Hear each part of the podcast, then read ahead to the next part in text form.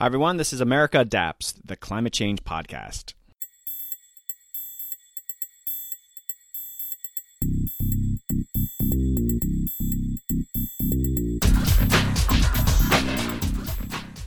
Hey, adapters. Welcome back to another exciting episode of America Adapts.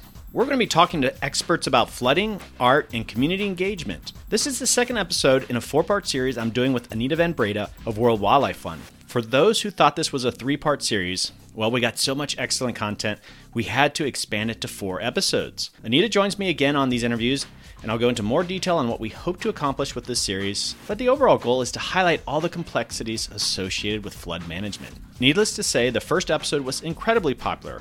I hope you enjoy the second one. We have a lineup of interesting guests who focus on creative ways to communicate around this topic of flooding. Community engagement is always a challenge, and these three innovative thinkers share their experiences on effective ways to engage. And we'll dig into the role of climate change and we'll talk about nature based solutions to flooding. I want to highlight that this four part series has been generously sponsored by World Wildlife Fund. I greatly appreciate their interest in using podcasting as a storytelling device to share important information. They have been great partners. I encourage you to check out the resources they provide in my show notes. We want this series to become a major resource to not only flood planners, but the general public that wants to be better informed on what's happening in this critical area of disaster management. Okay, some brief housekeeping. I started a new thing for the podcast Letters from Adapters. I'll try to do two each episode, but I'm very limited for time in this one, so I'm just going to include one. But this is a great one. This is from Terry Tiedemann from Santa Cruz. Hi, Doug. I'm not an adaptation professional. I actually am a caregiver for my ex girlfriend who is disabled. Caregiving is very rewarding and super important job, but can be, for me, pretty boring at times. So I try to keep stimulated and engaged by educating myself when I have bits of free time.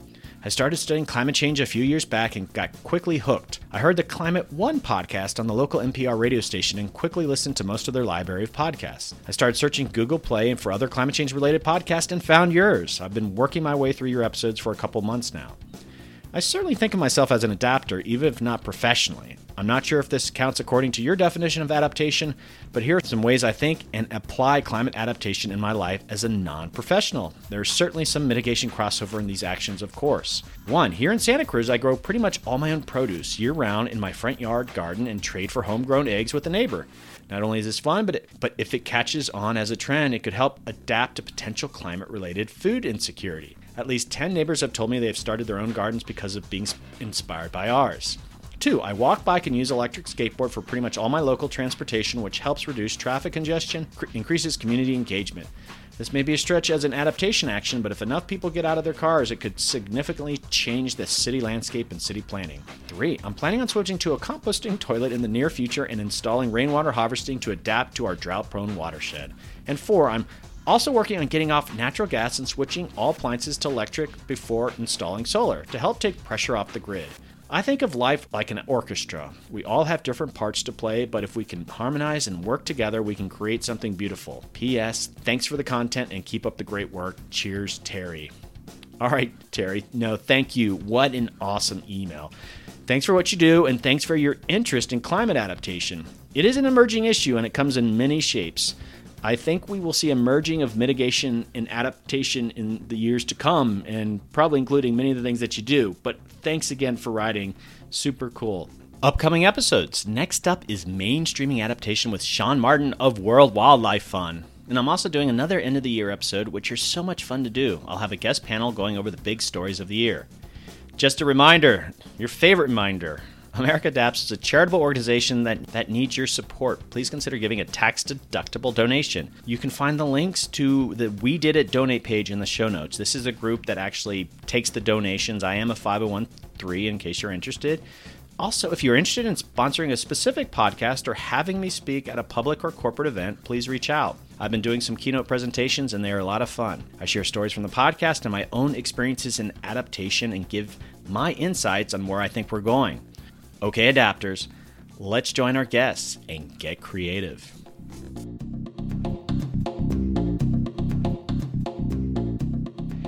Hey, adapters, welcome back to a very exciting episode of America Adapts. Before we jump into this episode, I wanted to check in with Anita Van Breda from the World Wildlife Fund. By now, most of you know Anita very well. She was on the previous flooding episode, episode one, and she's here for part two. Hey, Anita, welcome back to the podcast.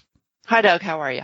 I am doing great. Welcome back to the podcast. I always love having you on. And so I hate to do this because most of my listeners probably know who you are, and Anita will be joining me for all these interviews. But could you briefly just explain who you are?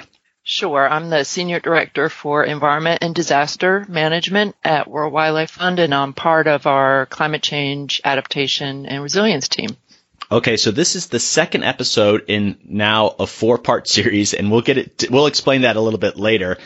Since this is our second episode on flooding, why is World Wildlife Fund so interested in the topic of flooding? So in my program, we look at how to integrate environmentally responsible practices into disaster recovery and reconstruction.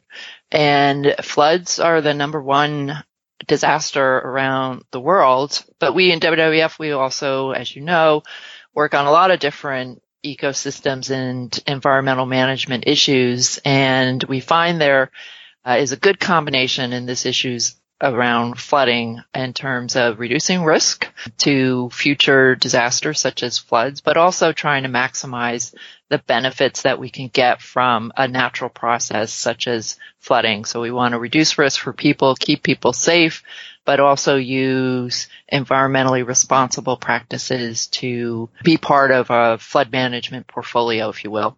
Okay, I want to encourage people to go back to episode one and listen to that one, but could you do just a really brief recap? Who did we talk to and what did we talk about in that first episode? So the, the flood uh, series episode is part of our project on natural and nature based flood management, which is a guidebook that we wrote in partnership with the U.S. Agency for International Disaster. And in episode one, we were lucky to have expert from the U.S. Army Corps of Engineers who was part of our advisory group for this project, really talking about some of the fundamentals around the history and tradition of flood management, particularly in the U.S. But then we also had a research scientist from the Netherlands from a company called Deltares who was talking about the Dutch experience with flood management. And as we know, they have literally thousands of years of experience in the Netherlands to share. And they're also looking at how this issue is moving into the future.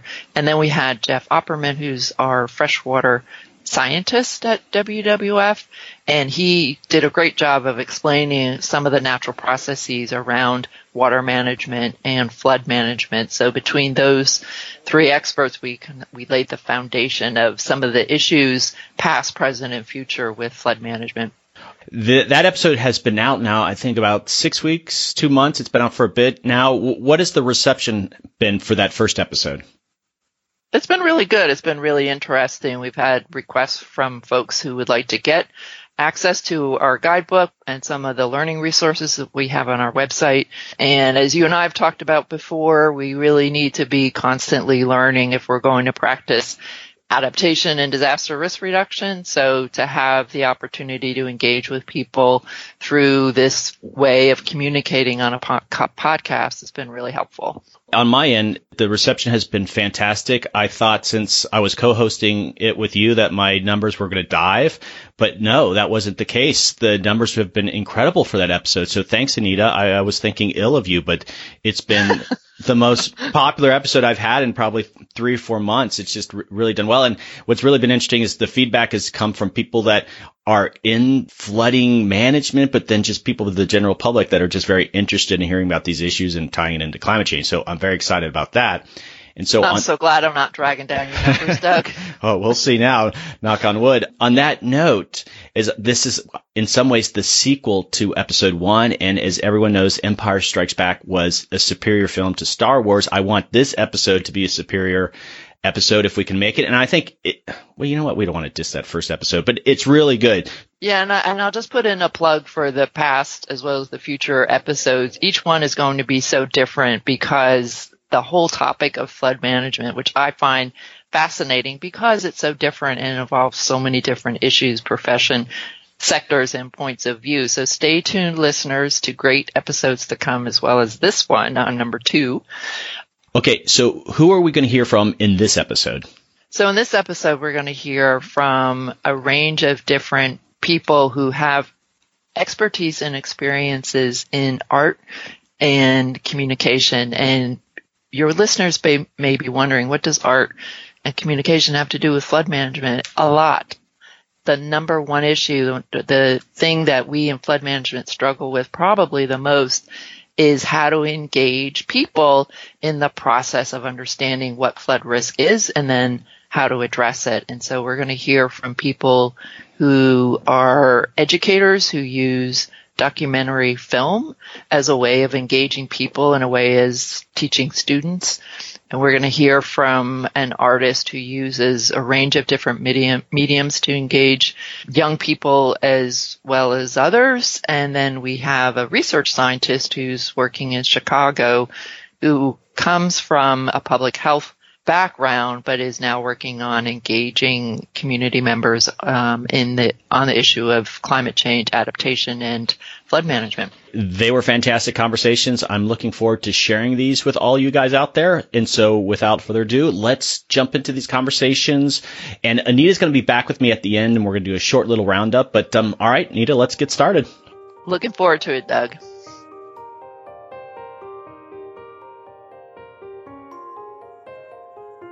Hey adapters, I'm talking with Dr. Vidya Venkataramanan. Vidya is a postdoctoral fellow in the anthropology department at Northwestern University. Vidya focuses on how community engagement and participation can improve the implementation of water sanitation and hygiene and environmental sustainability programs. Welcome to the podcast, Vidya. Thanks, Doug. Thanks for having me. Well, that was a very simple introduction. I try to do a little bio for all my guests, but is there a bit more information you, you would like to share on the, I'm sure your work is much more complicated than that. I mean, I think a lot of the stuff doesn't end up being rocket science, but you know, working with people is often one of the most challenging things. So I think the one thing I would say is that the kind of work and research that I do really is at the intersection of technologies and human behavior. So it's trying to understand how do human beings interact with what we kind of think of traditionally more of engineering or technological domains. And so how can we adapt programs and interventions that really tend to have more of a technical, technological focus, but how can we adapt them based on how people will be interacting with these technologies, will be benefiting from them.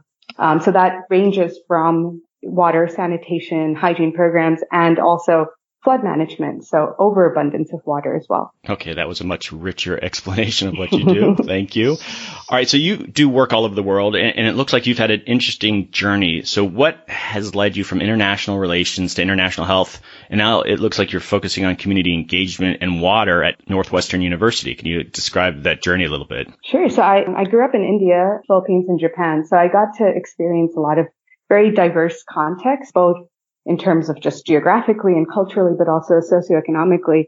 And so I, a lot of public health and development issues were really at the forefront of my life growing up, whether it was poor sanitation or flooding. And so I got into public health to really try to understand infectious diseases and sanitation um, behavior. And that took me down the road of, you know, communities are ultimately what matter. And so I studied and worked in trying to understand community-led approaches to improving rural sanitation around Asia, sub-Saharan Africa, and the Caribbean, and realized more recently that, you know, a lot of these tools and techniques and lessons learned from working in lower middle income settings around the world also apply to my very own neighborhood here in Chicago.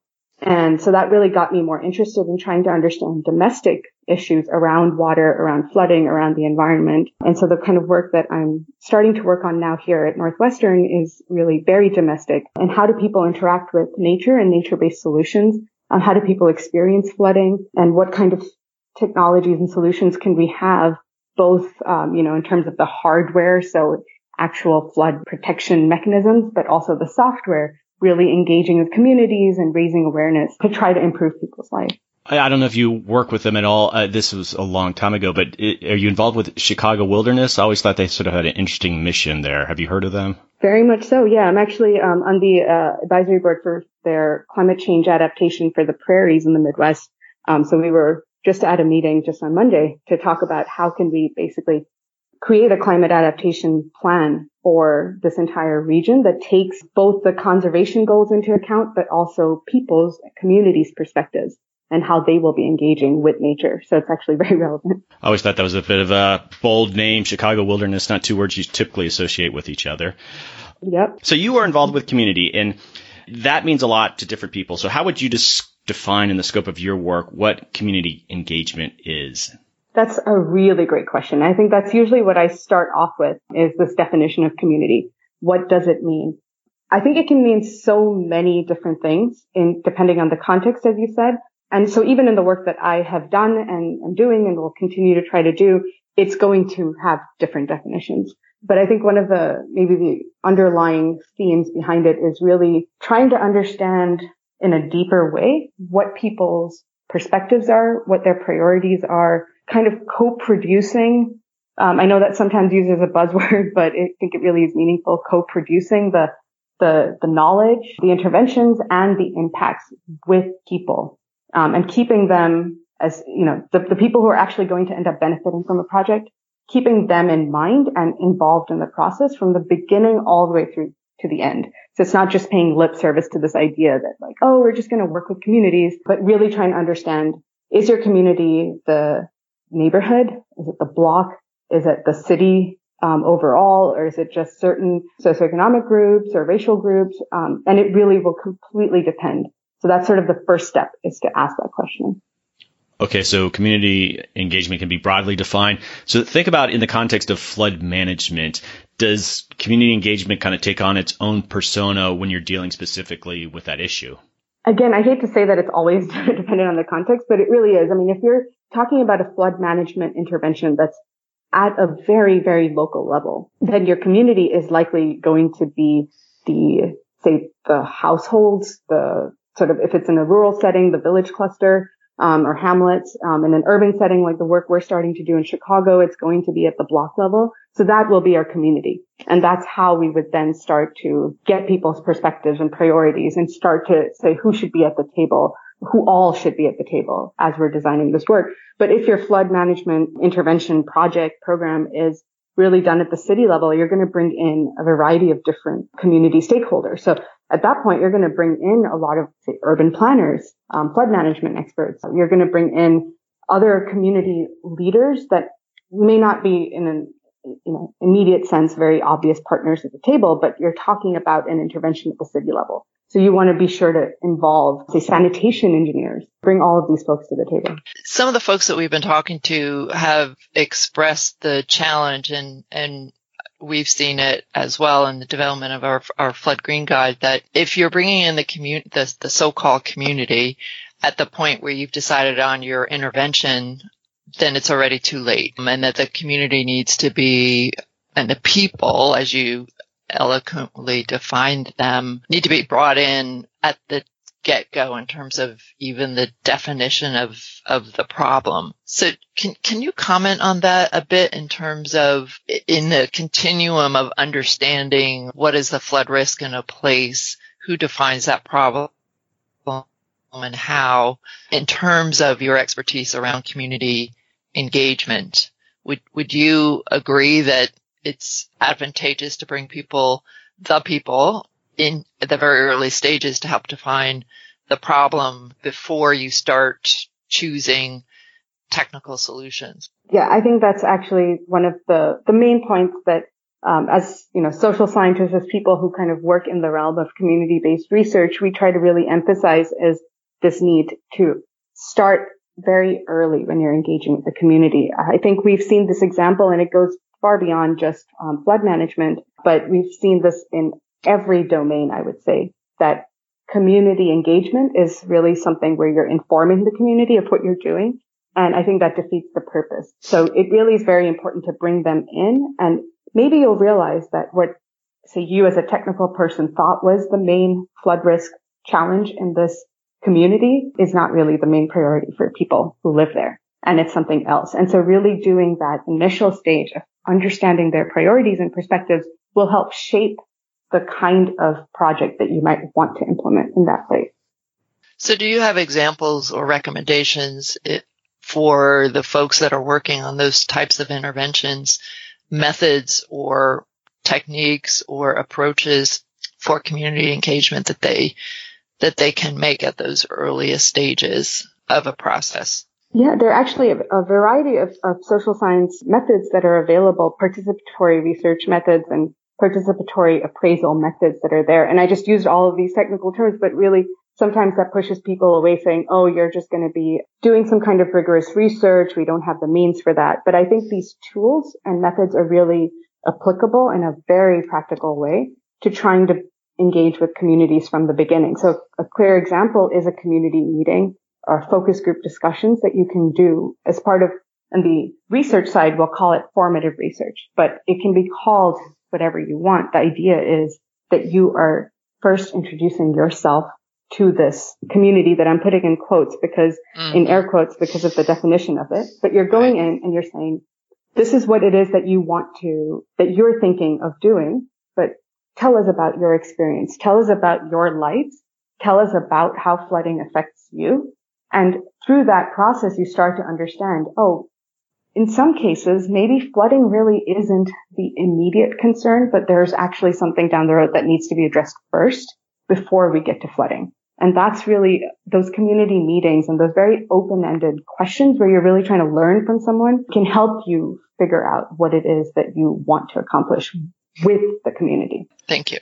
You have a bit of a history with Anita working as a trainer on the Flood Green Guide in the, a workshop in Bangkok earlier this year. What did you learn from that experience and did it affect your thinking at all on flood management? It was a fascinating experience. And I do have to thank Anita and the World Wildlife Fund for giving me that opportunity to participate because so often I've seen that community engagement and the social sciences broadly and, you know, all of these kinds of, I'm going to again put in air quotes, soft terms that are used, um, don't get brought to the table when we're talking about these kinds of technological or engineering based interventions. And so it was really very lovely to be involved in that approach and to be working with, so the, the participants that we had who were from, if I remember correctly, nine or 10 countries around Asia, who are largely thinking about flood risk management from the very problem solving kind of approach and standpoint, viewpoint. And by bringing in this community perspective, which we brought in actually as one of the last activities in the workshop,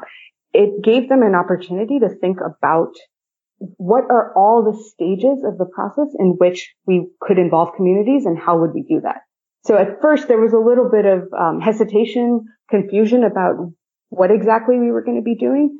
But I noticed that by the end of our session, people seemed to have really taken some of these ideas to heart. And it was really exemplified by the next day this was the third day of the workshop. Um, all the participants and their groups had to come up with a flood risk management plan, a very interactive plan, very visually interactive plan. And I was really very, it really warmed my heart to see that all the groups incorporated the community at the center of their plan.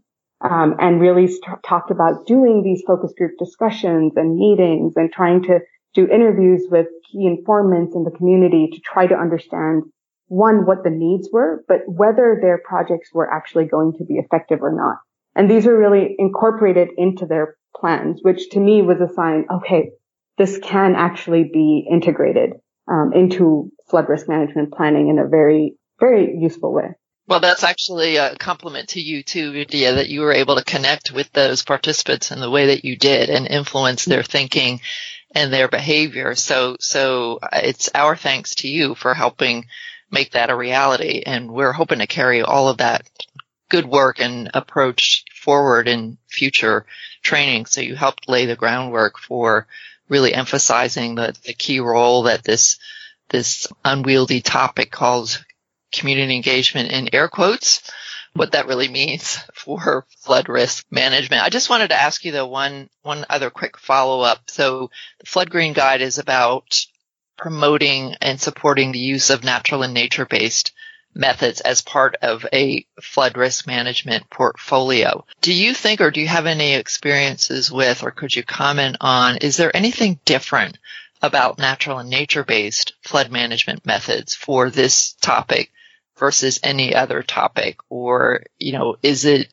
all the same when it comes to community engagement? So my uh, my theory on this is, and, and, I'm not going to say this as a declarative statement by any means, but what I what I observed, um, especially with my background in uh, rural sanitation um, as well, is that nature-based methods offer an opportunity, but also a, a, major obstacle in terms of acceptance and adoption of this kind of approach um, by people. On the one side, you have for for millennia, people have been using floods right, to help them um, and have been have their own nature-based methods. Have always had nature-based methods of working around flooding, and so using it to their benefit, but also protecting themselves from harmful floods.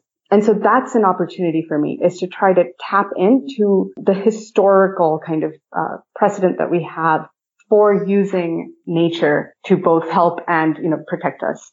The obstacle that I see is, uh, and this is where I draw the parallel with, with sanitation technologies, where we often try to put, you know, have people kind of try to adopt composting toilets, which is something I'm very passionate about, but it, there's a barrier to entry there because what people have seen is that we like these big, large, gray engineered systems is sort of aspirational. It's what we want. So while people might say that, oh, it's great that you're going to, you know, put in a rain garden or help us sort of reconstruct our wetland here, um, we want to see something. We want to see cement. We want to see something um, that's built that's going to actually protect us.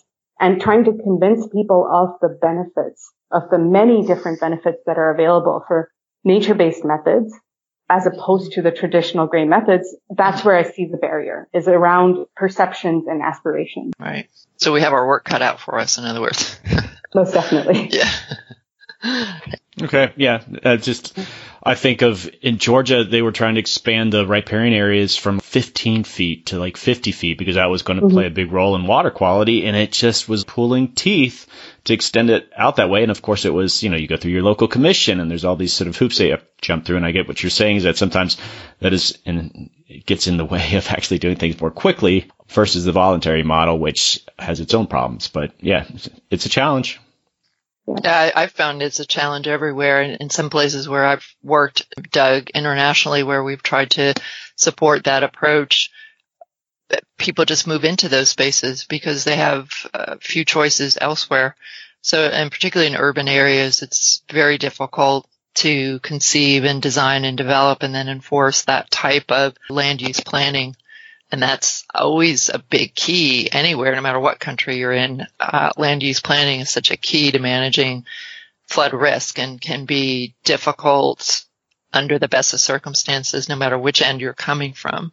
Exactly. And, uh, you know, using the example of, of India, I mean, when you have such intense population pressures as well, um, in a lot of, lot of large cities, but, you know, in, in India, a small town is, is, a large city in another uh, context. And so you have challenges there that, as Anita was saying, even if you do have all of these different laws in place, you have, even if you have willing and interested partners in the local government and the city government, the state government, um, who understand the value of nature-based methods for flood risk management or any kind of flood risk management options, they're often just unable to really implement them. One in the face of population pressure, but often also in the face of corruption.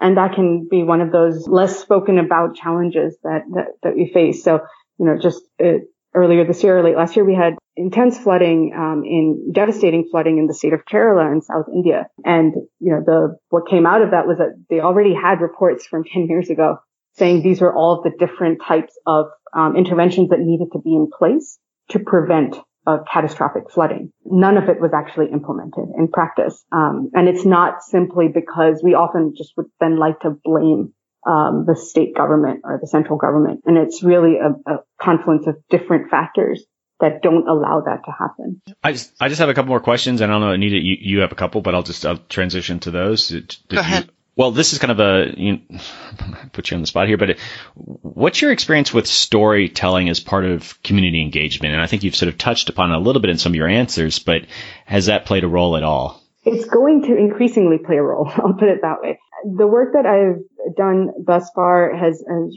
I, I, I, should just be honest to admit that it, it hasn't been in the fully, fully participatory way that I would want work to be. And so I'm using the work that we're going to be doing in Chicago as an opportunity to really engage in a much more meaningful way.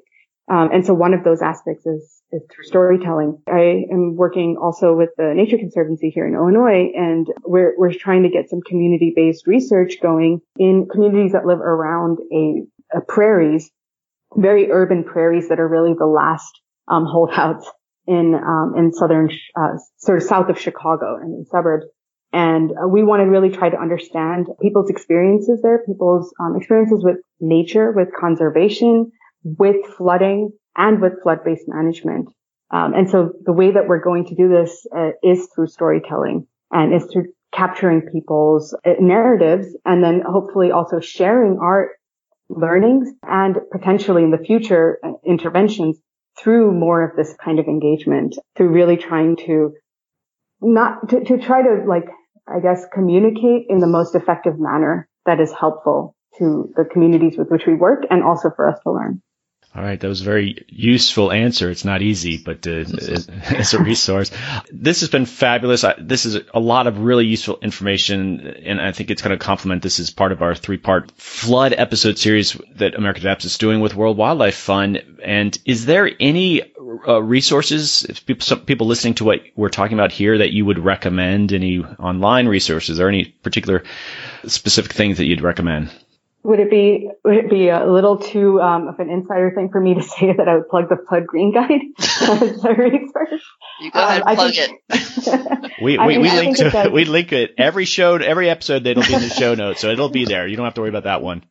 you can you can yeah. plug it. We may cut it out later, but we will always take shameless promotion. I mean, I, I, really would. Yeah, no, I really would would say that. Um, I mean, I mean this very genuinely. Uh, that when I did have the opportunity earlier this summer to read the entire Flood Green Guide cover to cover. I found it to be a very helpful piece. And, you know, you can't cover every topic in there, of course, but I do think that all, all of the different sections in this guide that allude to community engagement, citizen science, um, monitoring and evaluation, the guide itself provides a lot of different resources for people to read more. And so I think that to me would be really the, the primary document or resource that's available right now for specifically for community engagement for, for nature-based methods. But we're also, um, if I, if I can sort of plug a little bit of the work that we're doing is systematic reviews of the evidence on community engagement and community impact, social and health impacts of nature-based methods for flood management. And so we're finding there that there isn't much really useful information there at the moment. A lot of it is talking about the need for it, but the actual evidence isn't quite there. So that's something that we're gathering um, together and we'll hopefully be able to share um, in the near future. But I think that one of the, if I could just sort of make this one point that I don't think the resources that are need to be tailored very specifically to this topic of nature-based methods for flood risk management. I think a lot of these tools are available um, across the sphere of community-based work that has been going on for hundreds of years. And so there are many great resources in terms of um, the terms I would sort of throw out there are participatory rural appraisal or PRA and community-based participatory research or CBPR. These are really two methods that help people. Um, this is not about academic ivory tower research, but that actually help organizations um, really try to do work with communities as opposed to just doing it for communities. Fabulous answers. Thank you. Thank you so much. This was incredible information. I think it's it's really complementary to uh, some of the other information we've been getting in these interviews, but I really appreciate your time and, and the work that you do. Thank you so much for having me. And Anita, do you want any final words? No, thank you, Vidya. This has been great and so informative and inspiring. And yes, it does align nicely with some of our other discussions and further resources we'll be able to share with you, particularly in terms of storytelling. So thank you. Okay, perfect. That's a wrap. That's okay, wrap. great. I like saying that part.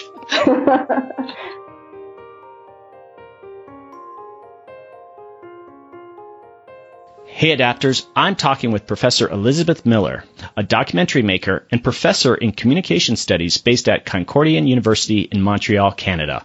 Welcome to the podcast, Liz. Thank you. All right, so you're involved with with a lot of things, but I, I guess first off, I, I, just want to start with the Shoreline Project, and could you briefly summarize what, what's that all about? Well, sometimes I describe the Shoreline Project as an interactive storybook or an alternative test, um, textbook for the future.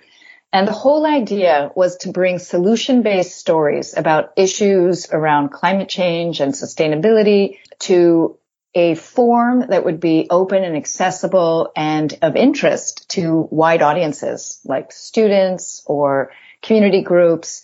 And so in the project, we have 43 unique short films that play out along our global coast. And we found inspiring portraits of people making change along the coast from nine different countries. Is this just something like a project you were able to get funded out of the university, or were there sort of external partners? Because it seemed like, I mean, it, it's a pretty good looking series of short films and such. Basically, in Canada, as a university professor, we have this unique fund that is about research creation.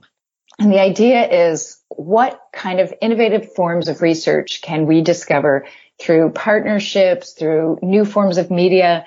And so I've been interested in what I'll call environmental justice for years. And I began thinking about this new form of documentary, which can be called interactive documentary or open documentary. And I thought I would put these two passions I have together, which is documentary practice and environmental justice. And the research question was basically, how can we get innovative tools into classrooms around the world on cutting edge extremely important issues like flooding, like climate change, sea level rise? And how can we do this in a way that inspires people rather than, you know, makes people feel discouraged or worried about the future? How can storytelling be at the core of this and that was the premise. Anita, you have a question? I think this issue around storytelling is so interesting. And when I think about the work that I've done and my team has done over the last few years, putting the Flood Green Guide together and the opportunity that afforded us to meet with and talk to and work with such a wide range of individuals and actors and organizations from so many different disciplines.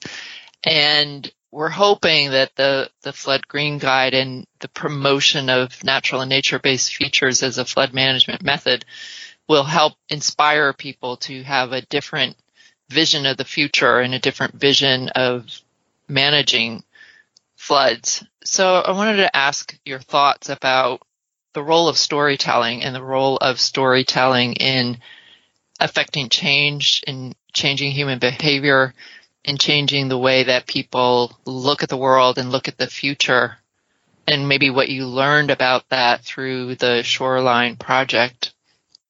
At Concordia, I teach a class called Media and in the and the Environment. And basically over 13 weeks, we look at all of the different issues that we are confronted with as a planet. And we're looking at it from a wide range of storytelling practices, but also a wide range of issues. And inevitably, at some point in the semester, the students will just begin to feel like, feel fright, frightened and discouraged. And in thinking about this carefully, I realized that a really critical part of how we get people involved in planning for the future is about the kinds of stories that we're telling. And so this project was really designed for my students in mind. And what I wanted, the kinds of stories that I wanted to tell were very local stories with ordinary people doing innovative things. So for example, one of the stories is a young girl named Safali and she is a high school student who became passionate about the environment. She was doing some leadership training and in this leadership training, they encourage young girls to dream big. And her idea was to plant a thousand trees around her island in order to protect it from future storms. And in order to do this, she had to get every student in her school to contribute five rupees. And in getting these uh, five rupees was like the first step of engagement. And then she got all of her students to help her plant these, these trees around the island. And so this kind of action taken by young people that involves people in their immediate community that doesn't feel like out of range was precisely the kind of solution based storytelling that I, that I wanted to find. So we cast our net really wide. Um, and began seeking out engineers, youth activists, teachers, artists, people who were doing things that that anybody could identify with because I think the the challenge is um, using stories to encourage people to opt into actions, local actions, and primarily what I like to say is collaborative actions. Like there is a lot going on in our world that is out of our control, like storms and flooding, um, that is frightening and discouraging. But there's a lot of things that we can manage and part of that is, is learning how to work together and finding the joy in working together. And so many documentary stories are based on people making difficult decisions or people confronting crisis. And I wanted to frame this kind of story around people making difficult decisions, but around things that were changing their communities. Who's your target audience for the website and just all the? I'm assuming that the films are probably just you know you can find them individually on YouTube and such, but like who really was your target audience when you started developing these? So interactive documentary is a form of documentary practice that has been really taking place in Canada because there's there's quite a bit of funding for innovation in the form. And one of the research questions I had was who is the target audience? This is a form of documentary that's free, that's accessible online. But my feeling was, what if I designed an interactive documentary primarily for the classroom? Um, many of the work that I've done in the past has been for film festivals or for television audiences, but the way we communicate is shifting so quickly that I wanted to think carefully about um, the, a target audience. And so also realizing that the beauty of this project is that you have 43 stories from all over the world. And in a place like a classroom, what you can do is watch like 10 of them and stage a conversation. A friend of mine who I was just visiting in Mendocino on the California coast assigned this in her classroom and she had uh, 25 students and each of them selected three stories. And then we staged a dialogue to talk about what inspired them, how they connected it to their local shoreline, what kind of local heroes they had in their community. And so it's really the short form of docu- this short form of documentary, but framed within a, a collection is really about opening up conversation, but also about comparing the ways that people are adapting to upcoming challenges. Anita, did you have a follow up? Yeah. Liz, in your experience, can anyone be a storyteller or if we're working on a flood management project with a team, do we need to bring in a professional storyteller or do we in that team need to become our own storytellers and how do we go about doing that? A huge challenge in trying to communicate important issues like flooding is finding the language that people will listen to. And I think that the best way to do this is through a story. Mean, storytelling is um, something that anybody can participate in. But it does take practice. Some people are shy. Some people get caught in the rhetoric of language that other people can't easily understand. So I know in Montreal we have this open storytelling uh, performative session. It's called Confabulation and people go out and they share personal stories and it really moves people. And I think that engineers can tell stories, students can tell stories. I think that what we have to do is combine important information that we want to communicate with heartfelt stories. And that means sometimes being vulnerable. It means sharing fear. It means sharing personal context. But that's the kind of thing that moves people. And what we want in getting people to become more aware of the issues, Anita, that you and I deeply care about, like flooding and getting people informed and, and acting, oftentimes the first thing they have to do is feel something and and understand something. And and a lot of times young people are really like terrific messengers for stories. Mm-hmm. Um, because they aren't, uh, they don't have all this language that can get in the way of communicating the things that we all care about. Like technical language that people maybe don't have the terminology for yet. Just an observation on how a story sort of evolves. Uh, Anita, what, what's that small town just north of DC that, that flooded t- twice in like three years? What was it? We were going to Ellicott City. Ellicott, Ellicott, City. Ellicott City. And so to me, and maybe you don't agree, Anita, um, is it that it was a city, and I think it got flooded like one of these one in five hundred year, one in a thousand year flood, and just a lot of dramatic footage. And I felt like there wasn't a lot of sort of human interest stories that were the bigger story was this why did it just keep happening in this one spot? Because it's a very narrow area and the story sort of became this oddity of that it happened so quickly. And i mean we're hearing more of that but i and Nita, i don't know if you disagree but i just i didn't feel like i necessarily heard a lot of the human interest stories which generally that's what we kind of hear a lot of stories from but the actual the impact itself which i thought was interesting how the media covered it. Yeah and i was just going to say it, it often the, the so-called general media they do focus on the emergency and the drama involved and and then quickly pivot to a technical element of why did this happen or how did this happen from more of a technical perspective than from the human perspective. But but not that's that's not always the case. And i think with florence we're seeing and hearing at least i am a lot of real personal stories about um, impacts. I think one of the challenges for me working in this sector promoting natural and nature based features as an element of flood management is wanting to help people envision something that they don't see all the time. They don't know how to relate to it because they're used to seeing from a flood perspective a seawall or a dike or a levee or a concrete engineering that are that's fairly common. People know what that is.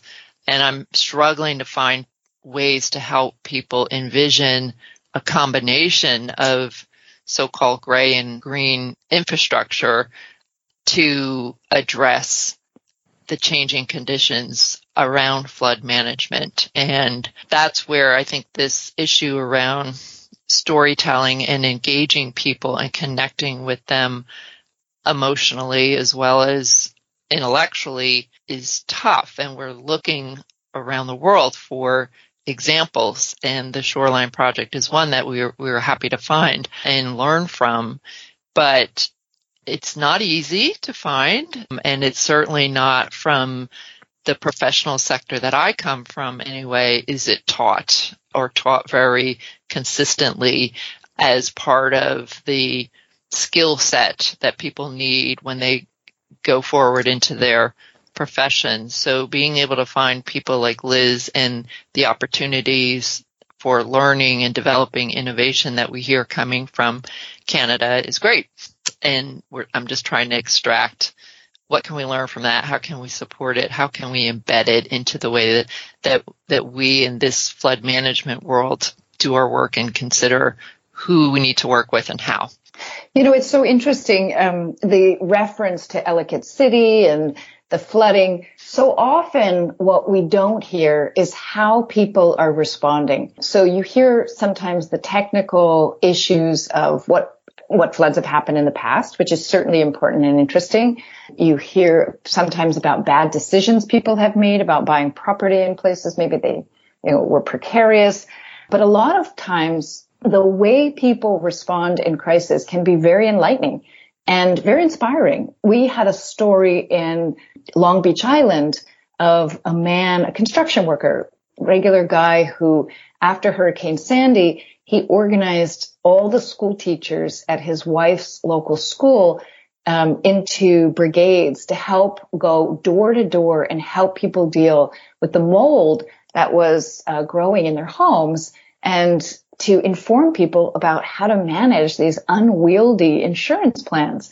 And so there was this kind of contrast of um, a sort of delayed government response to a flood because you know it was very overwhelming with the possibility of a community coming together and i think that those are the kinds of stories that we can really learn from like he was basically saying we took he, he walked me through A to Z how he got brigades in his neighborhood to begin working together. And so that was a really inspiring story.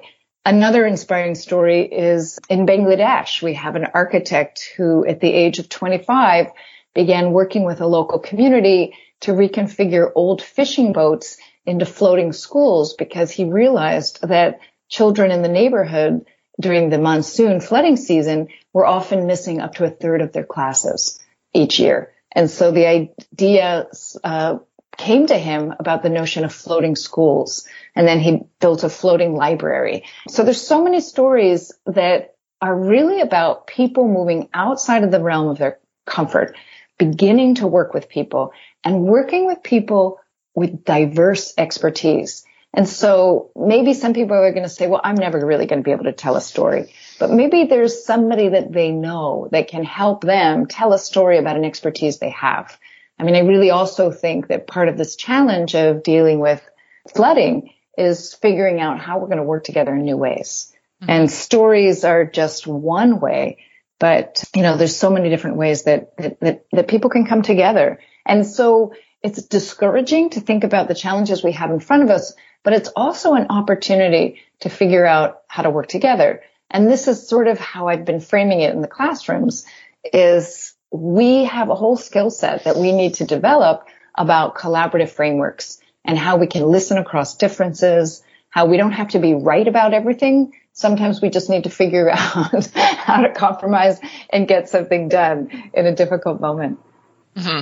No, I agree completely, but I want to challenge you a bit then on how do you capture the impact of that? What are the metrics that are used? Because to get buy-in and support from a political level or a governance level or a funding level, we're often challenged to say, show me the evidence that that sort of innovation actually works. So what can you help us with in terms of methodologies that help capture that impact? And do you mean the impact? Can you reframe that one more time so I understand? The impact of storytelling or the impact of collaborative frameworks or? Well, both. Collaborative frameworks, I think people by and large understand from an intellectual point of view that to address the future and to, for example, in the application of natural and nature based features as part of a flood management portfolio, collaboration and integration is not necessarily challenged, but the innovative types of engagement that, for example, the, the Shoreline Project illustrates, th- being able to use that in, in this type of integrated mm-hmm. collaboration and being able to demonstrate that that type of innovation, communication, engagement actually moves the objective forward and how do you how do you measure that and capture it mm. I would say that often a story is the first step and then a part of the creative practice is figuring out what's the next step. And so we really have to think about i don't think a story in and of itself is enough. I think we have to think about what comes after the story.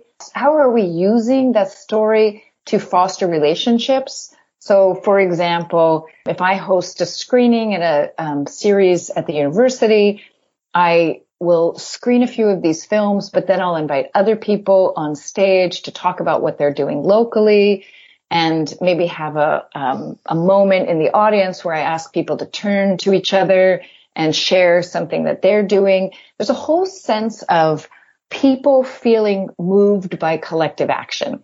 And a lot of times when you're at home and you're listening to the weather report and it's very um, frightening, you feel like you don't even want to go outside, let alone get involved in some activity that would help improve your community.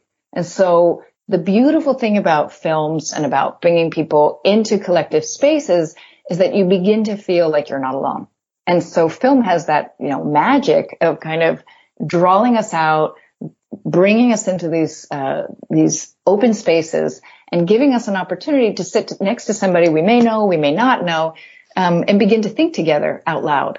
And so I think, you know, certainly the news is is informative and helpful, but it's also finding the right spaces and venues where media can be used to instigate dialogue, conversation, connectivity, and then to your question, how do we prove that this is actually useful? I would say we have to do this through qualitative terms. You know, by talking to people, to asking people, how did you get involved in being a change maker in your society? How did you become inspired to do something rather than to opt out of community challenge that, that might be around? And so many of the profiles in the shoreline actually profile how people feel like their lives were changed by getting involved. We have a beautiful portrait of a woman in um, India who was hit by a tsunami and she decided to get trained in how to read the weather. And she became a community leader. She became the breadwinner for her family. And so there were all these positive repercussions ranging from her self-esteem to her salary of why getting involved in community can matter. And we can extrapolate this. You know, a young person in a classroom who decides to lead a recycling campaign, who then goes and talks to local officials about flooding and planning. It's all about having the confidence to feel like what you do can make a difference. Thank you. Thank you. That was wonderful. And I just have a couple more questions here and, and more of a, a, logistical question. If people want to learn more about the Shoreline project, if you could just put a plug for it, I, I have show notes that people can get the links that way, but if you put a plug for it. And is there any sort of resource that you guys have developed that if someone wants to do something like this on their own or even a smaller scale, is, is that out there? A lot of my friends have been using the site in classrooms to get students thinking about how short films ranging from like two to four minutes can be powerful modes to communicate an issue they care about. So like um, from podcasts to short films, people like the the short films just to say like, look how much you can communicate in a short form.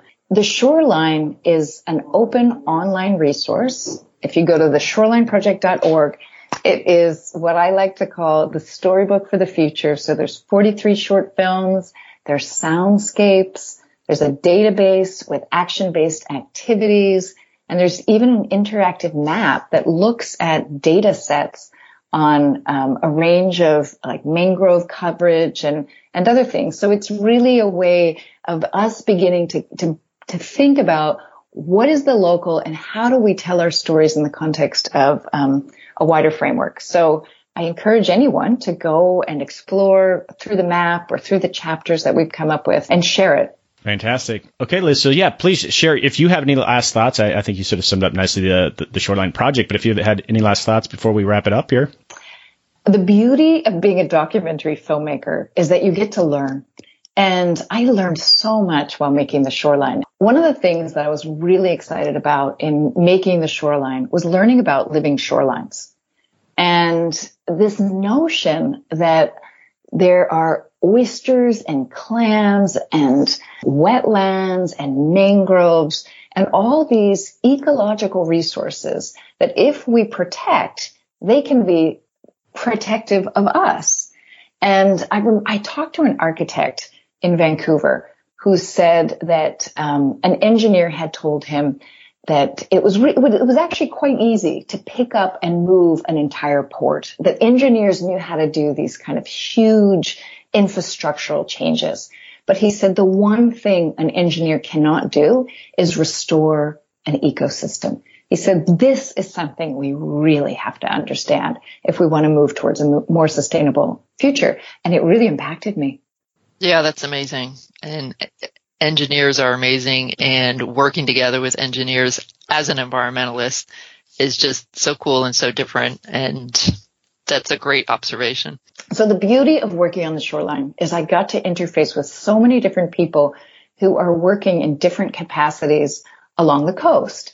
And sometimes this was engineers, sometimes it was teachers, but having the opportunity to see how a scientist sees the shoreline or how an engineer sees the shoreline or how an artist sees the shoreline or even a youth educator.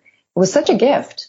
And I think it's when we bring all of those things together. I remember thinking when I was working alongside of a biologist, I, w- I said to myself, you know, they're really doing exactly what I do, which is the art of observation, the art of really looking at something and finding a way to understand it differently. And I think really there's a beauty in, in finding these ways to work together around things that we love, like the coast. So thank you so much, Liz, for coming on. That was really helpful. And I, I hope my listeners are inspired to be a bit more visually creative in some things that you're doing. But thanks again for coming on.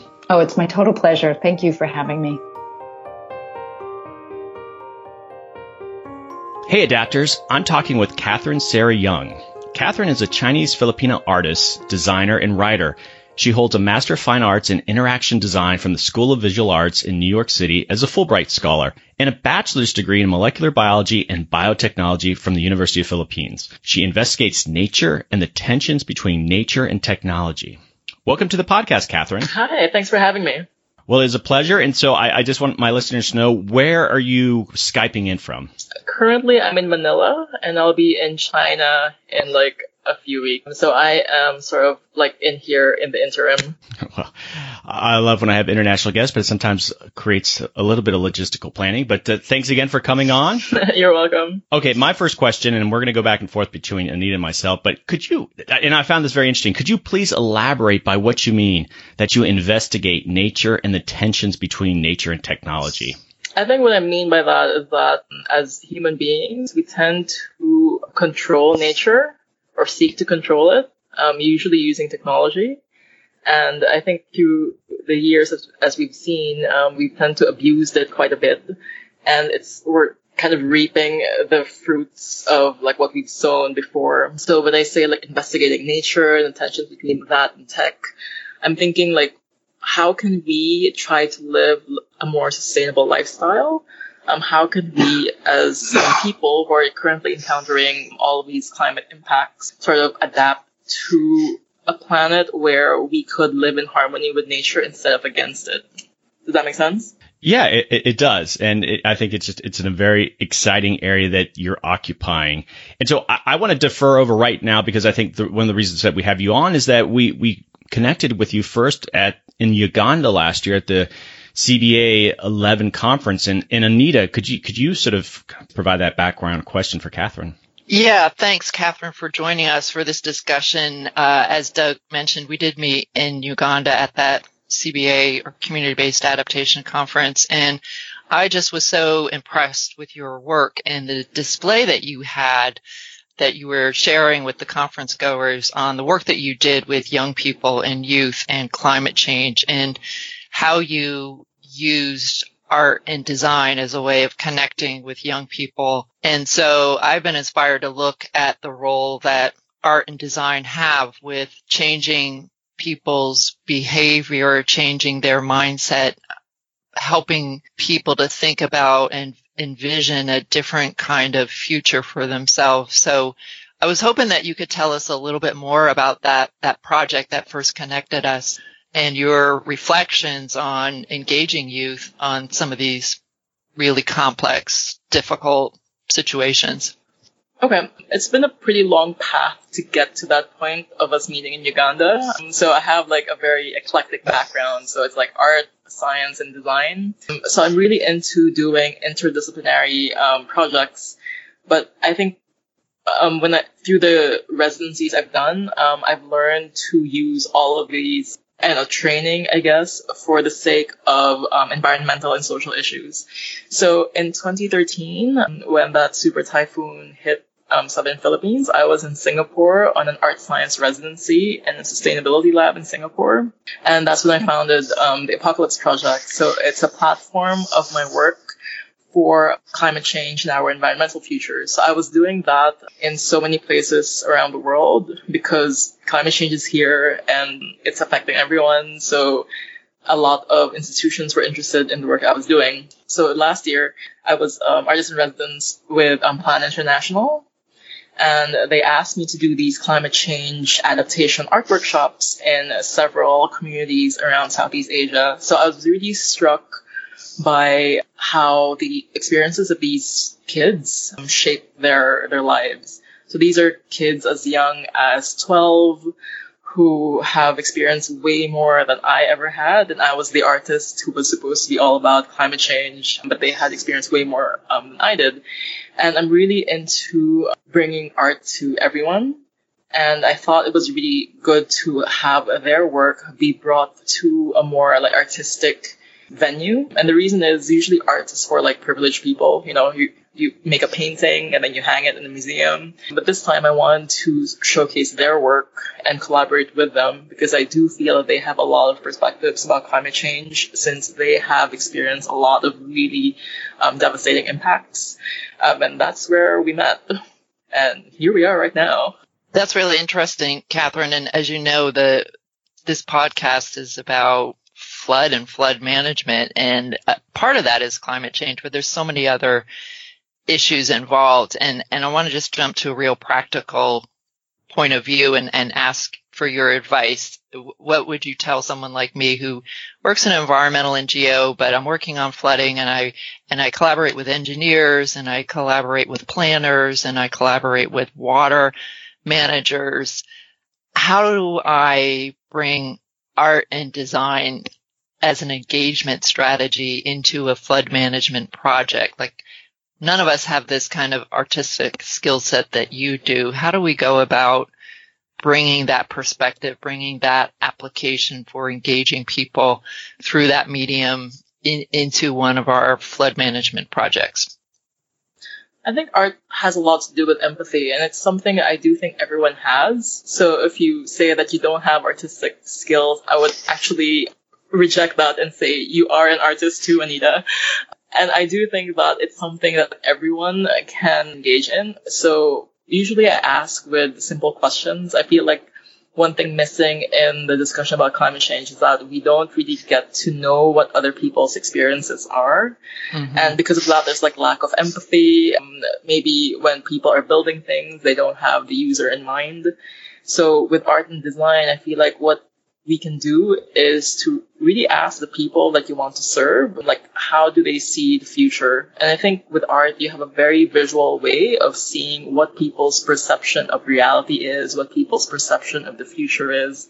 And um, since you have like a visual model in front of you, then I think it makes it clearer for people like which um like where are we at like are we on the same page um are there things we can do differently um, also, I think art is a very, it really touches people in the, at the emotional and human level. And this is something that with a very serious and dry and inaccessible topic like climate change and flooding, these are topics that I think um, tend to scare a lot of people. But with art, I think this is a very positive way of empowering people to say, you know, we, there are things we, like climate change is already here, but there are ways where we could actually step up and empower ourselves so that we won't be that afraid or that at least not that much afraid anymore because we can take control of our destinies. And this is something that's that I think about, especially when engaging with like people who have had like way more climate um, impacts than, who have experienced way more climate impacts than I have because you know if you have a very like hard existence it's very difficult to sort of see like far into the future of how things can get better so I think with art and design, it gets people to sort of smile a little bit and see how we could look at our situation from a more macro perspective. Catherine, that was a really great answer. And it just occurred to me, and I think of the scientific process and how scientists get grants and such. And you mentioned that, you know, with art, it, it, there's the heart there, there's emotion. And I think a lot of scientists, it's drilled into them that you shouldn't bring any of that. And you talk about the tensions between nature and technology. And I just see the tensions between art and science. And I think you're trying to bridge those. But I mean, what practically can we do? Scientists get these grants. I mean, can you build in as part of those grants? Okay, five, 10% is the communication and art needs to be part of that. I mean, it, it seems like some real drastic recommendations are going to be needed to get scientists to really appreciate art as a way to communicate what they're doing. Right. I think because I got my start in the climate change arena by working in a lab. Um, so with scientists, but as an artist. At the same time, I've been trained as both an artist and a scientist. So I do think um, there's a lot of empathy I've had to bring in on my part and being able to speak the language of scientists and artists and the public. So all of that different languages you've had to sort of master. And, and I think it, it's it's because I think if you if you're in a particular field, there's a certain set of um, expectations that you know people who write grants um, would give would have for for you, and actually as an artist, I do run on a lot of grants. So I write like a lot of grants, like every month. So I sort of know like, you know, what's the format that they need. But at the same time, I think with art, there's a little bit more room for play. I, it's been said to me that it takes a special kind of artist to be able to work in this type of um, space. Like I can't go in, you know, thinking, okay, we can just paint our feelings. There has to be like very, very specific and concrete questions that you need to ask. And because I'm bringing in with um, a lot of like years of experience, like a lot of like case studies I've had before, so it makes it a lot easier each year to get people to um, accept that maybe we need we do need art and design um, and being able to build like our futures collectively. Okay, I want to go back to a point you made earlier about the you were working with the students uh, on adaptation, and I'm just curious a lot of people don't even really understand what adaptation is when it comes to climate change. How did you sort of, you mentioned that they sort of got it and they were dealing with in ways that you didn't, but did you have to literally define what adaptation to climate change really means? I mean, how did you do that? So, um, these are kids, I mean, they were, um, children that were part of like the planned communities. I think we don't really mention like adaptation in workshops. I usually go in with a more like layman's um, terms. Um, so instead of saying adaptation, I would say like, how do you see the future? What are the difficulties you think will happen? Like based on your previous experience. So, I mean, I've had kids who were affected by these um, hurricanes, and so they really saw like their houses flood, some of the houses um, like flew over their heads and things like this. So, because of that, um, if you bring in a very layman set of terms, um, adaptation I think is going to be another loaded term. Like I think climate change is a very political term, and I think things like adaptation, all of these like terms are going to be even more it, it, will be perceived as more dry in the future. So I think if you go in like with more human terms, like um, what do you see like when you see like a beach? Are you scared? And if you are, then why? I think those are the, the things I would focus on as an artist. I want my listeners to, to go away with some very practical advice on the use of art. And so, you know, I have adaptation professionals who are working on adaptation plans and Anita mentioned this green guide that, that she's developed with WWF what can they literally do to integrate art into what they're doing, in a, and I guess in a very practical manner? I think in terms of being able to imagine um, solutions that may not be there in very in other disciplines where the boundaries might be more set. I think art has that advantage of being able to think outside the box because in art there is no box. So if you use art and design in, to integrate it in these um, like initiatives, I think a lot of like non um, nonprofits would often ask me for these things. I would say like look at a wide variety of media. So I don't just do um, visual art. Sometimes we do like olfactory art. So it's about like scents. So we're looking at scents and what memories people have of them. And that's a very atypical way of being able to think about climate change and adaptation. Um, because, for example, um, I would get people to create perfumes of things that they would lose because of climate change and what are the memories that um, they would lose. Um, so it gets um, the community to think about what is important to them and you, you can take those and um, list them down and see okay what's a future community that's resilient enough to be able to preserve these memories, for instance. So I would say, um, in terms of like practical advice, just cast a very wide net. I think there is no medium that is useless. I think you will be able to find a fit. Um, each question will require like different solutions. And if you get like a um, a variety of artists who are able to think about these things in very atypical ways, I think um, you'll probably be able to find like a lot of like a very eclectic variety of outcomes. Okay, I have a two part question as a follow up sure. to that.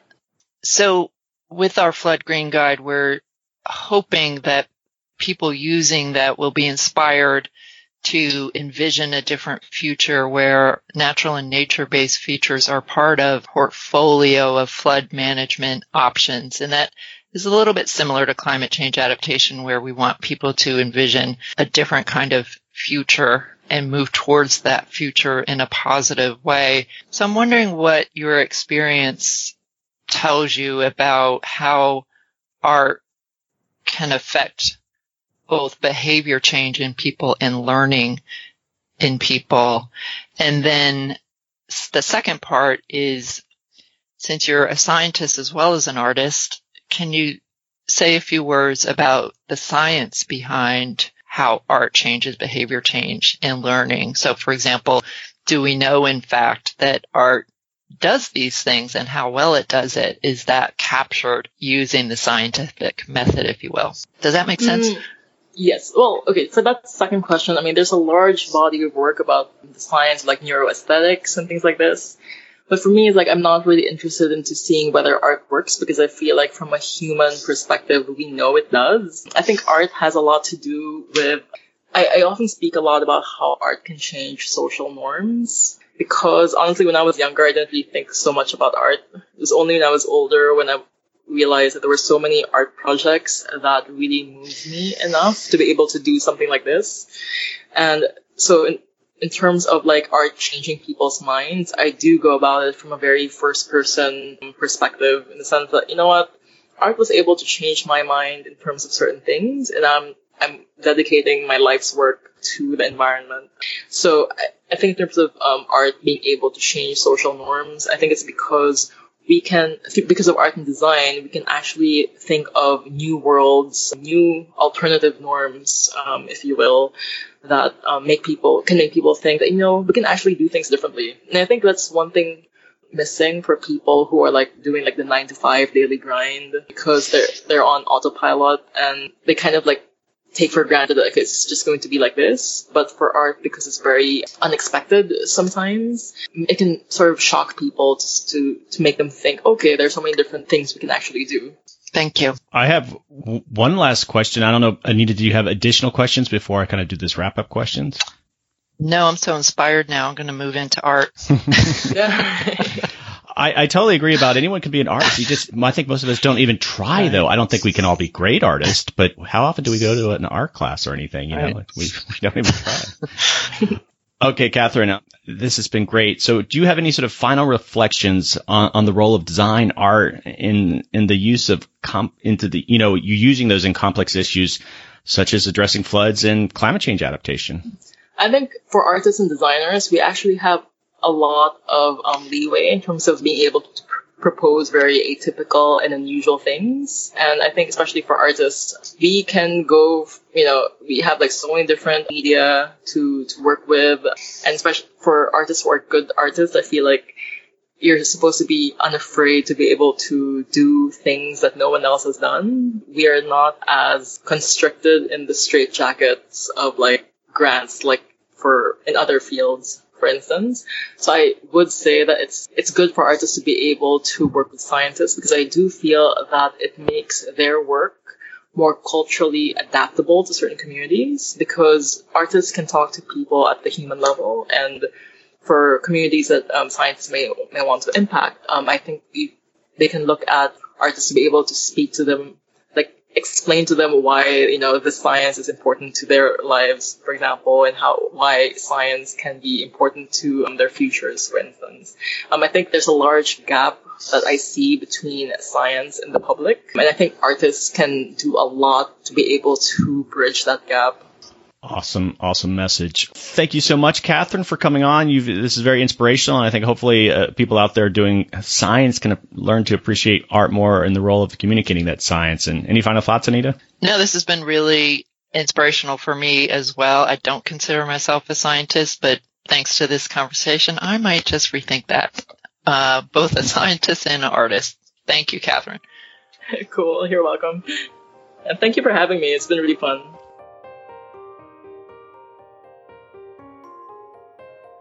That is a wrap, adapters. Okay, so I want to close out this episode by getting Anita back on to kind of do a, a summary of what we just heard. Hey, Anita, so what did you think of our three guests?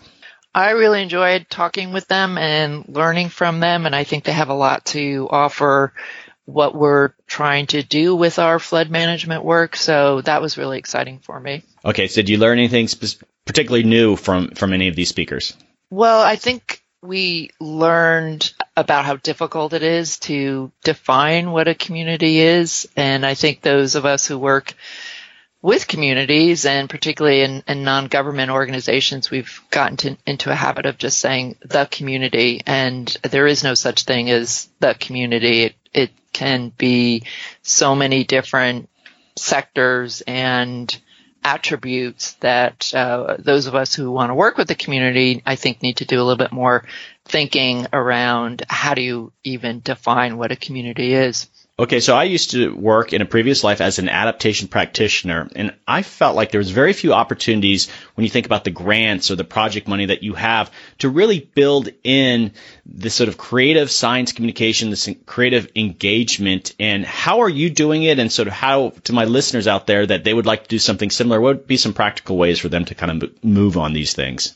Well, I think in terms of doing it more, I think we are doing it, and I think we're trying to be creative and and the guests we had today are examples of that. And we're doing it in efforts like this like this podcast. And you are working with educators and on how to use the podcast in the classroom for example. And so there are resources and experts out there and creative people out there to call upon. And sometimes it's just a matter of taking advantage of opportunities, unforeseen opportunities that present themselves. So, for example, I learned about Liz Miller and the work that she's doing with um, the Shoreline Project through a person I happened to meet at a, at a conference. And Catherine talked about Plan International, an NGO who contracted her uh, to help them with engagement around community climate change adaptation. And so I think it is happening. I just think that uh, we who often are trained to think in our professional or sectoral boxes need to put more effort into stepping outside of those boxes and, and looking around at things that may be available to us that could be very helpful. Yes, I agree, and I uh, applaud you guys at World Wildlife Fund that you kind of step outside the box, and you, you're you've worked with me several times using a podcast, and I not that my listeners have to necessarily use a podcast, but sometimes I think they, you kind of bake in your approach. Oh, I'm going to do a report and sort of the standard things that come with reporting out on these, all these really important and sometimes really cool things, but just communicating people just, I think, go into default position. So I encourage you to think about what even our guests are doing and be a bit more creative in sharing this information because so much good work is really happening out there and it just lands with a thud. So uh, hopefully we can learn from them. Definitely. And I know I'm learning from this process and will build in this type of engagement into future work that I do. And I hope that um, the donors that are out there supporting this good work will also engage in the same way. You know, I, as an aside, I think about like, I, I, work with you and I work with Sean Martin at WWF and you guys have to basically become content producers. You work with me on these episodes and you're probably doing things you didn't think you would be doing or have done before. And hopefully it's a, it's a bit fun for you. You know, you're helping produce this podcast. So I, I'm assuming there's some new things that you're doing. Definitely. And that's why I love what I do. And I just feel so fortunate that I have the job that I do because it just demands creativity. And I'm fortunate that the people I work with, folks like Sean, get that. And so we explore and grow this type of thing together. Not everything works, um, and that, and that's part of the learning process. But uh, that's also what I feel is exciting about working in this thing called climate change adaptation. You just have to learn that you know it's it's not going to be the same as it was in the past. And so that keeps it very fun and interesting. And of course doug you're a joy to work with always. Excellent. Okay let's wrap this up by giving people a preview of the third episode. And it's not going to be our return of the, the jedi. There's not going to be any ewoks in this episode three. So what can we expect in episode three well, I don't know. We shouldn't play that down too much. We're in episode three. We're going to go to the U.S. Army Corps of Engineers and the work that they are doing to create guidelines on uh, the use of natural and nature-based features for flood management. And people may be saying, "Oh my goodness, not another guideline." But this is a different process and it involves people from all over the world looking at this issue and we were fortunate to be able to have conversations with a few of those and their partners and I think your listeners will learn a lot from that episode as well. Yeah, I got to go out to Santa Cruz, California and have these conversations. It was really cool and I'm looking forward to sharing that. But thanks for coming on, Anita. Until the next episode, this is America Adapts. Thanks, Doug. Thanks for the work that you do. Okay, adapters, that is a wrap. Thanks to Anita, Vidya, Liz, and Catherine, three amazing experts doing incredibly important work. We need to bridge the gap between scientists and the general public through better communication, and these guys are on the front lines of doing that. Please check out their work in the show notes. Episode 3 of this flooding series should be out early in the new year. Stay tuned for those upcoming episodes. If you want more information on my guest or the Green Guide that was mentioned many times, links are in the show notes. Some final housekeeping. Don't forget to join the Facebook page and the Facebook community group. The group is private, but search for America Adapts and ask to join. And boom, you're in. It's a chance to hear some insider info on the podcast. Actually, some great conversations have come out of that group. Okay, some quick shout out. Thanks, Cuyahoga H2O, for your Twitter love. Thanks, Dale. Thanks, Jack Morris in Australia. Thanks to Ella Barnett. And thanks, Sweta Chakraborty, for joining my advisory committee. Thanks to Climate Nexus for regular promoting the podcast. I know I'm missing some folks here, but thanks again to everyone who contributes to what I'm doing here. On that note, I love hearing from you. And with this new thing I'm doing, Letters from Adapters, it's a chance for you to ask some questions or just share what you're doing or if you have thoughts and ideas about the podcast. Seriously, it's a highlight of my week hearing from you. Sometimes it leads to really cool things. I'm at americaadapts at gmail.com. Send me an email. Check out the website at americaadapts.org. All this information is in my show notes, especially the link to the donate page. Okay, adapters, keep up the great work. I'll see you next time.